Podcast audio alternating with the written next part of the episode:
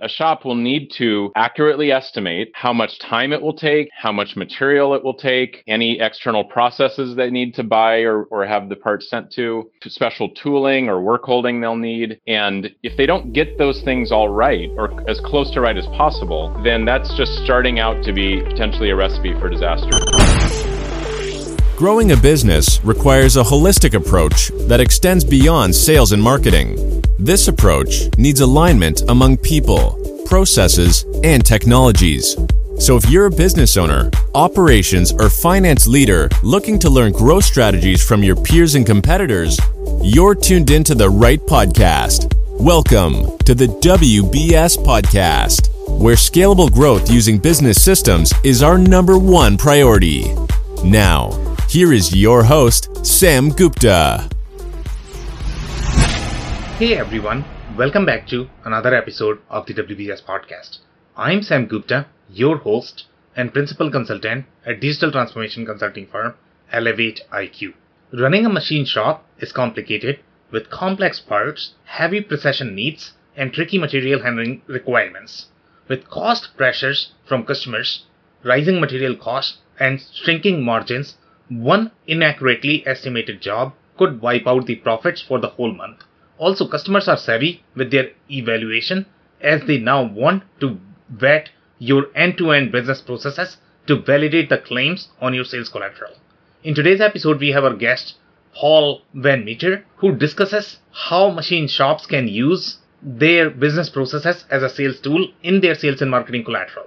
He also describes the nuances of running a machine shop efficiently from his own machine business experiences. Finally, we have had a chance to discuss several scenarios and their implications on your efficiency and profitability, including the most realistic timeline and practical strategies for an ERP implementation for a machine shop. Let me introduce Paul to you. Paul is the president of ProShop ERP, a fully paperless ERP QMS MES system for contract manufacturers in the metalworking industry. He got this industry experience from founding and growing an aerospace machine shop that was listed five times on the INC 5000, twice voted as the best company to work for, and he was awarded Young Alumni of the Year from his alma mater. And he has had an eight figure exit from that business. ProShop is now quickly becoming recognized as the premium ERP provider for companies in the metalworking industry. With that, let's get to the conversation. Hey, Paul, welcome to the show. Hey, Sam, it's great to be here. Thanks for having me. Of course, it's my pleasure. Do you want to kick things off with your personal story and current focus? Yeah, absolutely. Sure. Um, so I have lived and breathed machine shops my entire professional career. I started one actually right out of college, which is a, an unusual thing to do. Um, but my, my, my buddies and I went through a, an engineering program. It's very hands on we learned a lot about machining and manufacturing and just fell in love with it and decided to start a shop straight out of college. So one of my buddies took out a second mortgage on his house, and that was yep. enough money for us to buy a CNC machine and uh, start start our business. So I did that for 17 years actually, and uh, we grew that company from from zero to uh, about 75 employees and um, 30 plus machines and uh, it was just an incredible journey, just incredible learning experience along the way. And during some of that, well, during most of that time, actually, we decided to start developing an ERP type of product yep. just exclusively to run our own business because we couldn't find anything on the market we thought was worth buying. So yep. we did that. And it turns out other shops wanted to buy it. So we pivoted 17 years later, sold the business, and are now full time selling ProShop and ERP software. That's great. And I think there are going to be a lot of lessons for our listeners in terms of your growth journey and growing that from zero to 75. I think that's what you said, right? That's yep. an incredible, incredible journey. So, okay, so we are going to dig deeper into that. But before we do that, we have one of these standard questions that we ask all of our guests. And that is going to be, Paul, your perspective on business growth. When you think of word growth, what does it mean to you? Well, it starts with being sales driven all organizations have to be sales driven if they want to grow. If they're if they're not, they're just not going to have the customers to do so. Yep. But once they have those customers because they're sales driven, they really need to build business processes. You can't scalably grow with just a mishmash of random people doing random things. You know, you've got to have solid rock solid business processes and systems in order to manage that scale and grow smoothly and efficiently. Okay, amazing. So let's go back to your comment about the, the machine shop. So obviously you were running your machine shop, but now I don't know if you basically work with any other businesses. But my question to you is going to be what are some of the nuances that you have seen from the business process perspective of a machine shop that does not exist in the other manufacturing sub industries? So if you can take example of certain industries and if you could compare them, that will be very helpful. So most machine shop, I mean, there's many different types of machine shops. The most common ones would be considered a job shop. They are taking customer specifications in the yep. form of 3D models and engineering drawings, and they are machining, manufacturing precision products to deliver to their customer. It's a high mix, low volume business.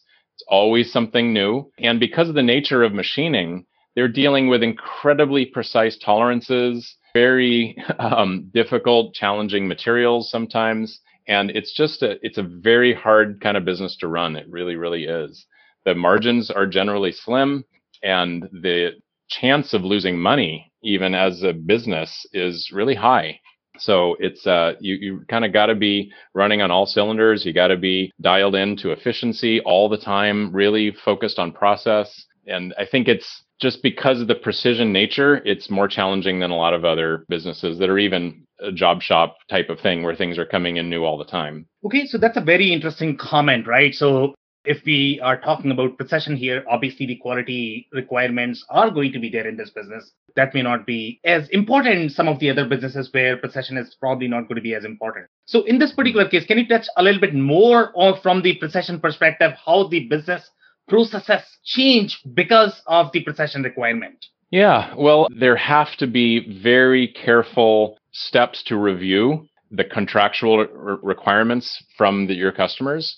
You know, particularly with the types of customers that we work with and the type of shop that we were before, a lot of aerospace and defense or medical industries. So a lot of flow down uh, requirements, quality requirements, security requirements and you know even federal types of requirements for cybersecurity and and defense types of things. So it uh, you you there's there's got to be a lot of checks and balances to make sure you're not forgetting something or missing a small detail that'll just absolutely kill that job. So very very stringent focus on on review and quality and uh, checklists. We think checklists are really an important way to do that. And and ultimately this when you have really excellent business processes, it's actually what sets you apart from your competition from yeah. even the sales perspective. And, and that's something that we always focused on in our shop. And it, it really was a formula that worked for us. So tell us some of the ingredients. And this is a very interesting comment, especially using the business process as a tool. I don't know how many shops and the manufacturers are really thinking that. I don't know if that is going to be part of the value prop, but seems like you are suggesting here that, you know, that could be used as a value prop. So let's say if you were running your own shop, Paul, so what will be the areas that you will be highlighting from the business process perspective? And you can talk slightly more in the ERP language as well. That'll be amazing because that will actually help connect the dots together, right? So let's say I don't know whether you are going to specify that we have higher quality, but that could mean a lot of different things. So, how would you position your value prop so that you are differentiating with your competitors and being slightly more specific? Sure. Well, I'll start by saying that every company out there that is buying precision machine parts, you had a uh, someone on your show just recently, Matt Guse uh, from MRS. Incredible shop, great guy. So every, and I'm sure he can tell you this as well. You know, every customer when they come to a shop they will have had horror stories in the past of other vendors that didn't perform well. Uh, yep. Maybe they accidentally made something out of a wrong variant of a material, or yep. they machi- ma- they made the entire batch of parts and they miss this one little dimension or feature that has to scrap the entire job. And because of the the critical nature of the type of work, you know, that a machine shop does, there are often mistakes made and that has that has, you know, really catastrophic results for the client. So every shop out there says they have great quality, they have great on time delivery, and they put that on their website and they try to tout that. But buyers these days, buyers of, you know, of any kind, but really in this case, buyers of machined precision machine products are extremely sensitive and maybe a bit skeptical, rightfully so, yep. that these vendors are actually as good as they say they are.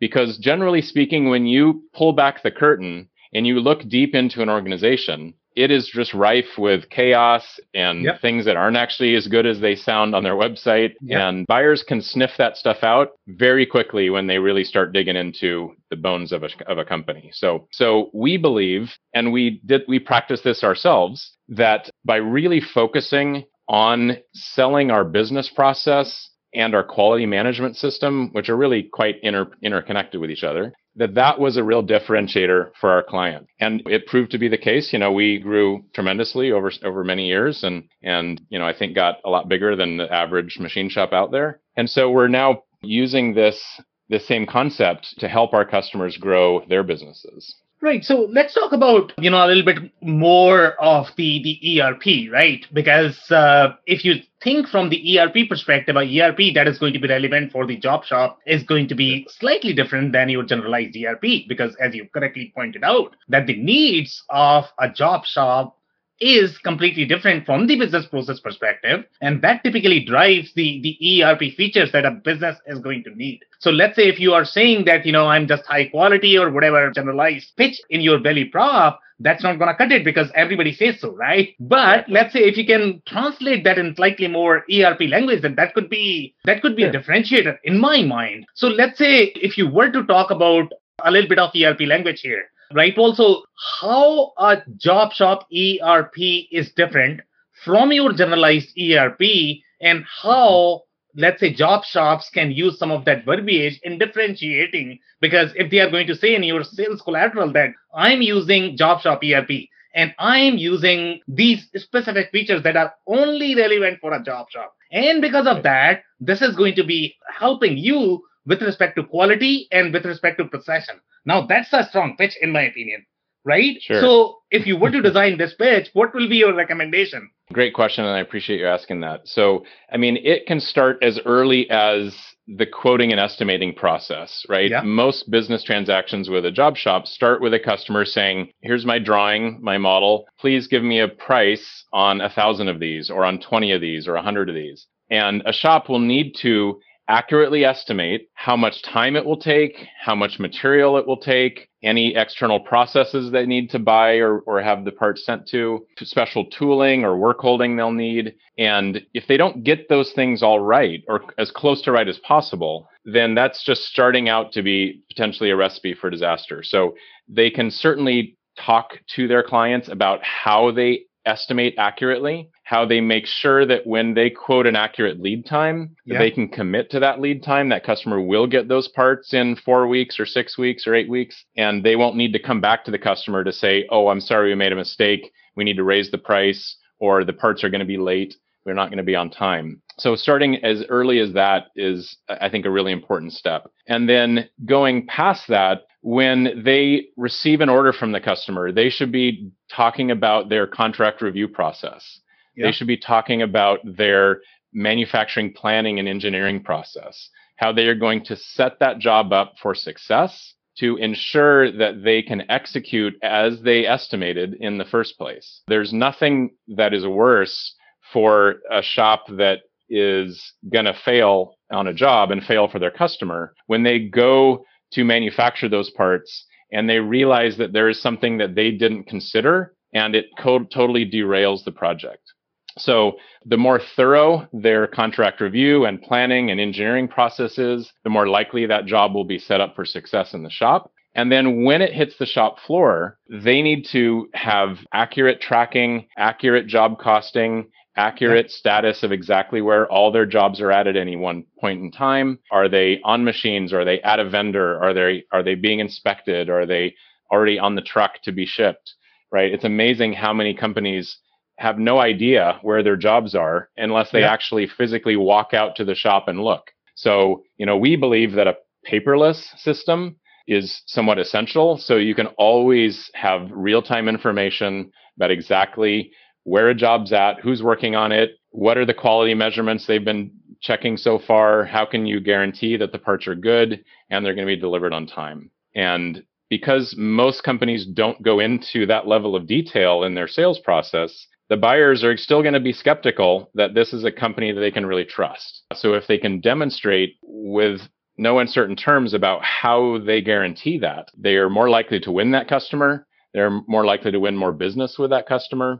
And we've seen this time and time again with hundreds of shops that we've worked with, including, of course, originally our own business. Okay, so let's talk about this the job costing and tracking of the job through the shop floor. So, yeah. in some cases, when we work with some of the customers, let's say if they have never used an ERP system, they were slightly manual, right? And now they are super excited that they want to actually switch to an ERP system. So I'm actually referring to a recent story that we were involved with and in this case, I mean, and, and I'm pretty sure you have experienced this as well, that a lot of folks have this notion of technology as sort of the binary switch, where they feel that the technology is sort of the, the automated switch. And once you actually switch it on, then all your problems are going to be solved. Right. So let's say if they have never used an ERP system, so initially everything was manual. But now, if they are buying, let's say, an ERP system, so what they want to do is they want everything to be automated. They don't want to do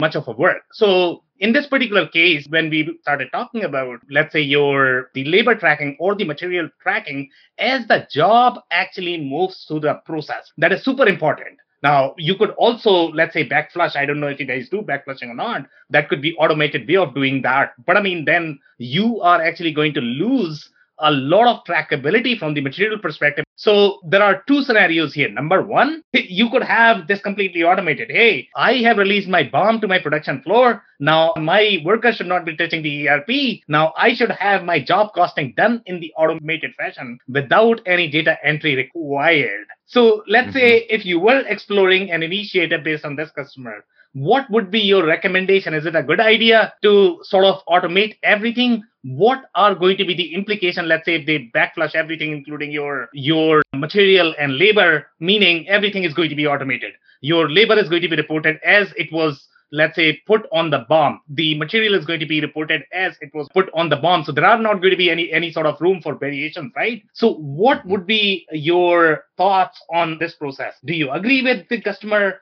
do you see any implications here in this scenario? I think for a job shop, that's actually a terrible idea. Standardized costing like that is just not the reality of the job shop business. So you can't you cannot take the standard material cost and labor cost that was on the BOM and just use that because that has no basis in reality. What we really need to know is how much it actually took in labor, how much we actually spent in all of our materials, and compare that to our original estimate and what was what we had priced the part at. You know, again, because the job shop business is typically such slim margins, you have to be able to uniquely identify the actual costing of every job because you have to make sure they're as positive as possible because one negative job can just wipe out your whole month worth of profit if it really goes south. So there has to be some some manual input but you have to try to make that as easy and simple as possible for the user. But collecting actual hours, collecting the real purchase cost of everything you're buying,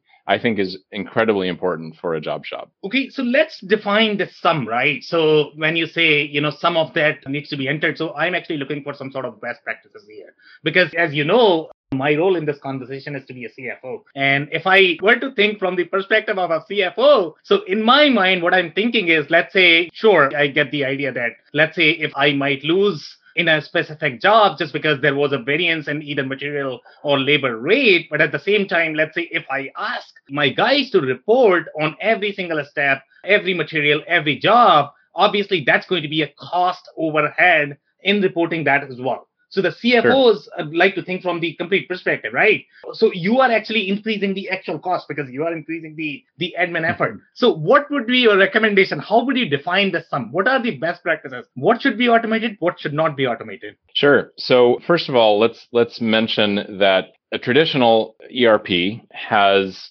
has what we call job travelers, right? They Yep, yep. they physically they're paper documents that get pushed out onto the shop floor. They generally speaking have barcodes on them, and the employees would, if they're tracking time on on an operation or on a job, they would scan the traveler. They would scan maybe their employee badge. They would scan the operation they're working on, and they'd scan maybe an activity. Maybe they're setting up, or they're running, or they're inspecting and just the very practice of having someone scan you know four or five or six different barcodes. Yeah. and they're doing this at a centralized terminal out on the shop floor. Say a typical company with with 50 people out on the shop floor they might have six or seven computers scattered about the factory that are somewhat centrally located to their equipment so the employees can relatively easily walk over there and do that. Just that alone, having it be on paper, having it be centralized computers rather than work center specific computers is an incredibly expensive cost driver. And you're right. If you're asking them to track that much of their work using that method, they're going to be spending a lot of time walking back and forth across the shop. And everyone that's been in a shop knows it's not just a two minute walk or a 30 second walk from your machine over to this station. You're going to have to wait for someone else. You're going to get sidelined by a coworker that says, Hey, can you come take a look at this with me? You might go to the bathroom. You might go to the water cooler and grab some water. Every time you're leaving your equipment to track time, that is costing the company money. It's costing, it's costing potentially throughput. So we are advocates of putting devices right at every single machine. Yeah. There is a cost to that, but you can get them fully dialed in for, you know, three or four hundred dollars. And the ROI of putting a device at every workstation is actually very, very short, probably in the matter of just a few weeks. When you add up the cost of people walking and traveling and looking for paper documents and things of that sort. So I would say that by in eliminating paper by asking people to track time digitally right at their workstations, it's not a cost driver. It's actually a considerable cost saver. Okay, so let's make this situation a bit more complicated.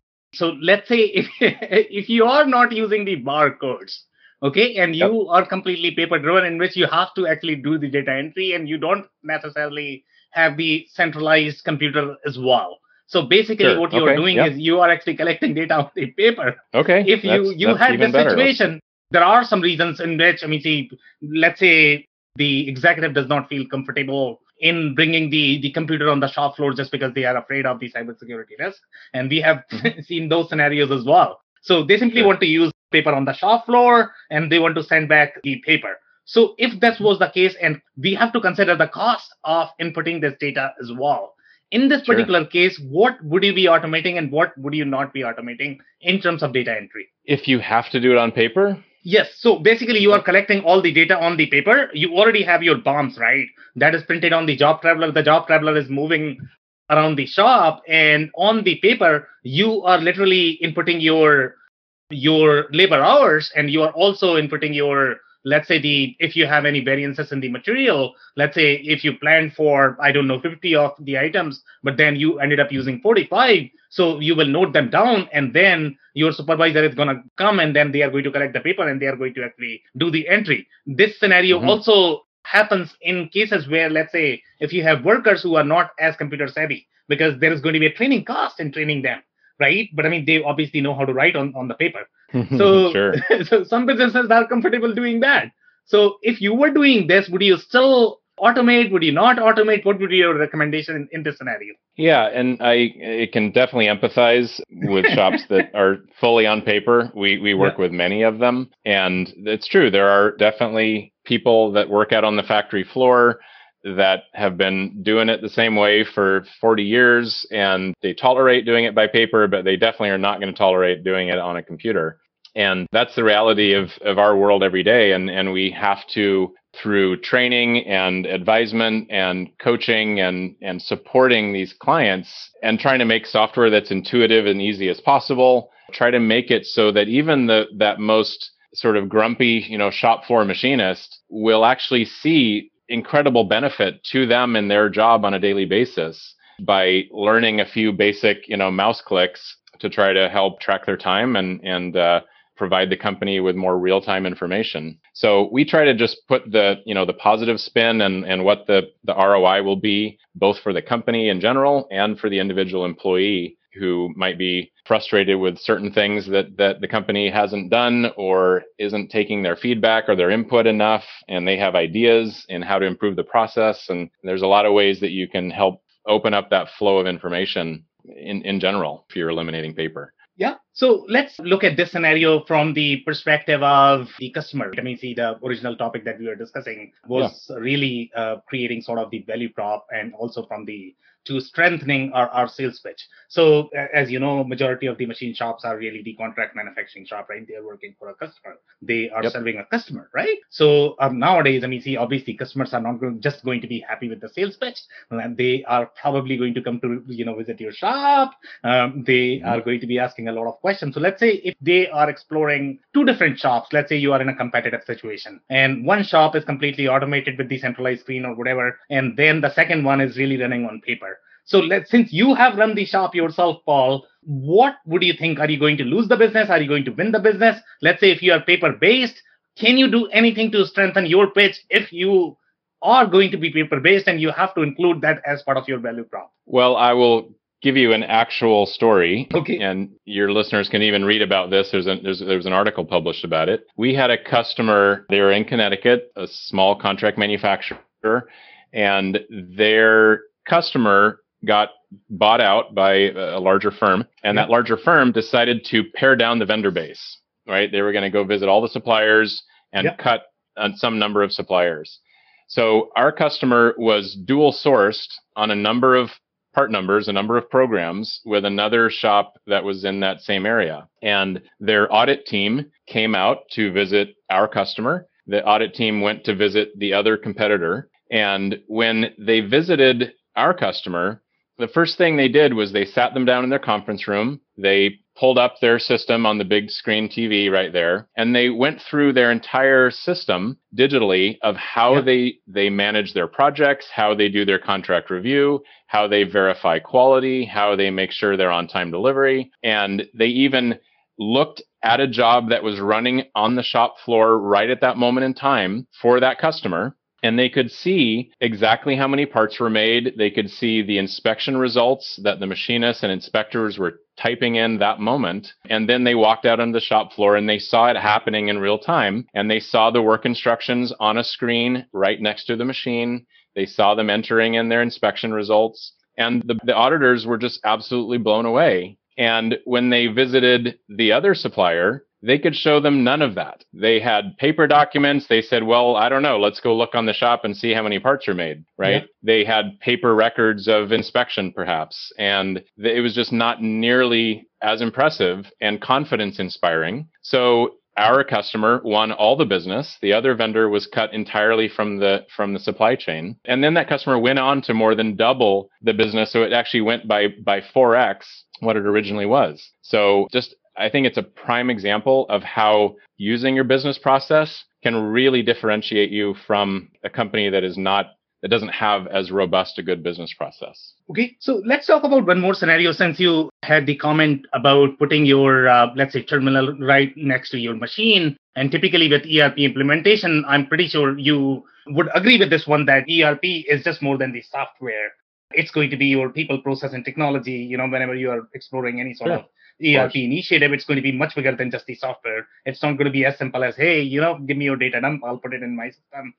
And you you are ready to go in like two weeks, three weeks, whatever. So I'm actually going to ask you one of the interesting trend that I typically see in the enterprise software market. There is this sort of rat race going on in the ERP community that ERP implementations can be done, let's say, in two weeks, three weeks, four weeks. That is just unreal in, in my experience. What would you say to that, especially for job shop, when you have to carefully analyze your processes, when you have to carefully analyze your processes from the efficiency perspective as well? For example, putting, let's say, your devices right next to machine and looking at how your workers are operating, how your individual processes are. Now, this requires careful planning, careful analysis, and careful implementation as well.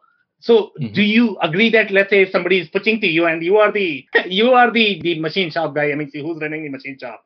would you actually hire this implementation consultant just because they are claiming that they can do it in three weeks versus the other one who is probably claiming that six months? What is the realistic amount of time that any ERP implementation will take in a job shop? It all depends on the size of the company. It really, really does. We have had clients that have had have been live system of record change in less than four weeks, but they were relatively small, probably under 10 people. I would say something more on the in the order of eight to 12 or 16 weeks is yeah. more realistic for maybe a 20 to 100 person company, something like that. And but it can, you know, it doesn't need to be six months, nine months, a year or more. It definitely does not, at least in our case. But, but, yeah, but quite honestly, we don't have a ton of experience with companies with hundreds or thousands of employees. That's just not the market we serve. Yeah. And I certainly understand that big organizations, it's it's often a multi-year process. But yeah, with a with a relatively intimate team that has and, and the biggest variable that we've seen, quite honestly, regardless of size, is just how dedicated that company is to moving ahead without reservations, without people digging in their heels. And that comes from the top. That comes from the leadership saying, we are doing this. There's no ifs, ands, or buts about it. You either are, are with us or you're against us. And I've had similar, of my most successful clients say that. They say, you know, if you fight me on this, I will fire you. Right. But once we're done, then I want all your feedback. I want to hear what you like and don't like about the system, but you must kind of reserve judgment until you really understand how this is going to work. Fear of change is is huge. Everyone has it, or most everyone has it, and rightfully so. So it, it does require that sort of steady hand and leadership to make sure that it goes smoothly. Yeah, 100%. But I mean, things are not typically as binary as in the real world, right? So in our case, I mean, see, when we try to do, let's say, the implementation in, in the short time, typically the biggest challenge is going to be the business priorities. So I know that, you know, you made a comment that, you know, the business needs to be committed and dedicated. That is great. But at the same time, these are the same people, especially with the smaller organization, they have to run their business. That is the top priority always. Yes, sure, ERP implementation is great but that cannot be the main priority. Running your business today is the main priority for any executive, for any CFO, for any CEO, right? So if I'm the manufacturing mm-hmm. CFO, my first priority is always going to be how can I serve my customer today? Because that's how I make money. ERP implementation is great. I mean, see, that is going to be, let's say, in next three months, six months, five months, whatever. I'm cool with that but that is going to be tomorrow's benefit so i need to so sometimes when we try to rush in the implementation it just mm. sort of create this environment of panic that nobody wants to see especially during erp implementation and you want to make sure that the actual users have the enough training and testing time and as you know, ERP systems are extremely complex. They are designed to be complex because it's a very cross functional knowledge that you have to learn. And you are learning a new process, you are learning a new system that requires time, right? Yes. So, yes. have you seen these implementations being successful, let's say in three to six months? Or the four weeks implementations that you have mentioned, would you still recommend based on what the scenario I'm describing here? I guess I have a fairly limited experience in that we've only ever implemented our own product. I don't have okay. any experience implementing other ERP systems. But I do know that when we are and we have a very very defined process that we go through and we actually use proshop to manage to project manage it. We have a, a, what we call an implementation process work order and we run it just like a job actually. So when we start say something that's very easy to understand when we start at the beginning of the process where we're training on estimating estimating and quoting then after they've learned how to estimate and quote we expect that they will start estimating and quoting in proshop immediately right so the week after they learn it they are using ProShop to estimate and quote. So they are running their business, at least in estimating, on ProShop immediately. Then the orders that they start to win from that activity will be the training fodder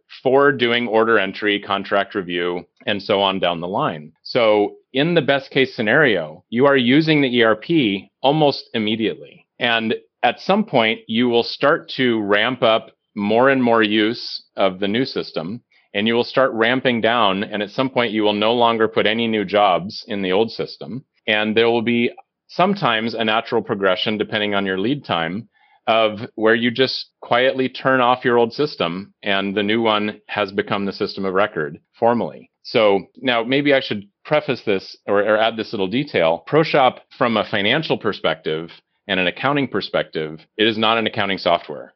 We have integrations with QuickBooks and Sage and a couple of other products. And so very often our clients are either maintaining their financial system that they had before, or they're making a, a, separate switch of as to where invoices and bills are coming from and where they're doing their AR and AP. But so it's worth saying that in the case where say they were using QuickBooks Enterprise and they want to keep using QuickBooks Enterprise, there is never a switch over from that side of things, right? That's just continuous, which is which is nice. It's it's it's nice that they're not they don't have to change that. So that allows us from the execution, the manufacturing side, have this sort of slow or not even that slow, pretty quick ramp up and ramp down of their old system in a relatively smooth and seamless way. So it can absolutely be the case that a 100 person shop in three months could be turning off their old system. Right, amazing, Paul. That's it for today. Uh, do you have any last minute closing thoughts by any chance? Yeah, I think it's just really important that when companies are looking to switch ERP, they are thinking a little bit more broadly about yeah. the entire organization and especially on the manufacturing floor, right? A, a manufacturing company does not make money in the office they make money on the factory floor. That's where they're taking raw materials and turning them into finished goods that are adding that value and having a system that has sort of deep functionality to increase overall effectiveness on the shop floor, uh, reducing setup times, increasing machine utilization, and allowing those employees to be much more effective with their time has got to be a part of their consideration. And when you do that, that's really where you can impress a customer and their quality auditors when you show them you have this deeply embedded, robust business process that goes from front to back that can ensure that your service will deliver as you promise it will. Okay, and my personal takeaway from the conversation is going to be the needs for a job shop is going to be fairly unique. So make sure you understand those needs and evaluate against the ERP solution that you are exploring before you commit to a software. On that note, Paul, I want to thank you for your time. It's been very insightful and fun conversation. Thank you, Sam. I appreciate all the tough questions. I really do. It's been fun. of course, brother. All right, my friend. Thank you, sir. I cannot thank our guests enough for coming on the show for sharing their knowledge and journey. I always pick up learnings from our guests and hopefully you learned something new today. If you want to learn more about Paul or ProShop, visit loveyourerp.com. It's L O V E Y O U R E R P.com or proshoperp.com. It's P R O S H O P E R P.com. Links and more information will also be available in the show notes. If anything in this podcast resonated with you and your business, you might want to check other related episodes, including the interview with Dave Hettich, who describes the role gears play in our society. Also, the interview with Matt Guse, from MRS Machining who discusses the challenges associated with manufacturing complex parts in short runs. Also, don't forget to subscribe and spread the word among folks with similar backgrounds. If you have any questions or comments about the show, please review and rate us on your favorite podcasting platform or DM me on any social channels. I'll try my best to respond personally and make sure you get help. Thank you, and I hope to catch you on the next episode of the WBS Podcast. Thank you for listening to another episode of the WBS Podcast. Be sure to subscribe on your favorite podcasting platform so you never miss an episode. For more information on growth strategies for SMBs using ERP and digital transformation, check out our community at WBS.rocks. We'll see you next time.